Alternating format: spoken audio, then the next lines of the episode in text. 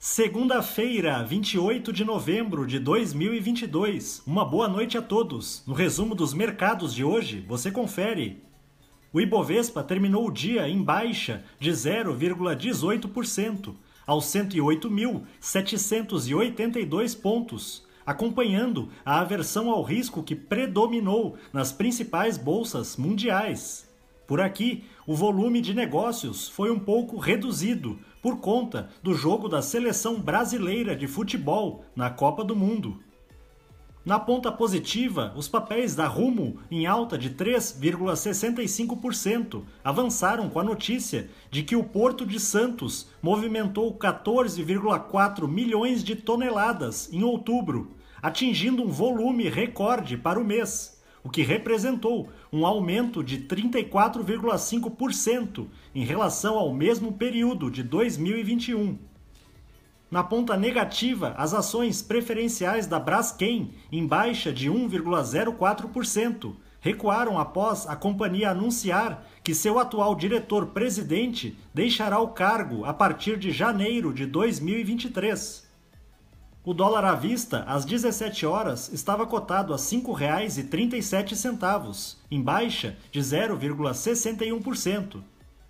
Já no exterior, as bolsas asiáticas fecharam em baixa, em meio ao acirramento dos protestos em importantes cidades chinesas contra a política governamental de Covid-0, que vem impondo rígidos controles à circulação de pessoas e ao funcionamento de estabelecimentos no país.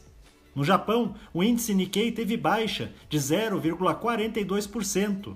Na China, o índice Xangai Composto caiu 0,75%.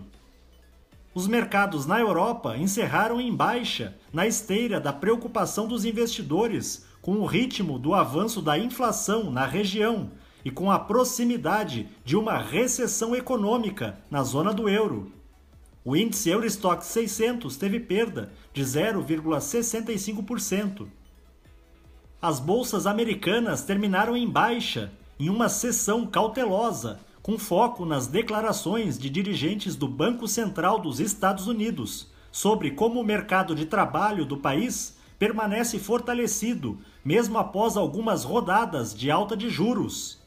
O Dow Jones caiu 1,45%. O Nasdaq teve queda de 1,58% e o S&P 500 recuou 1,54%.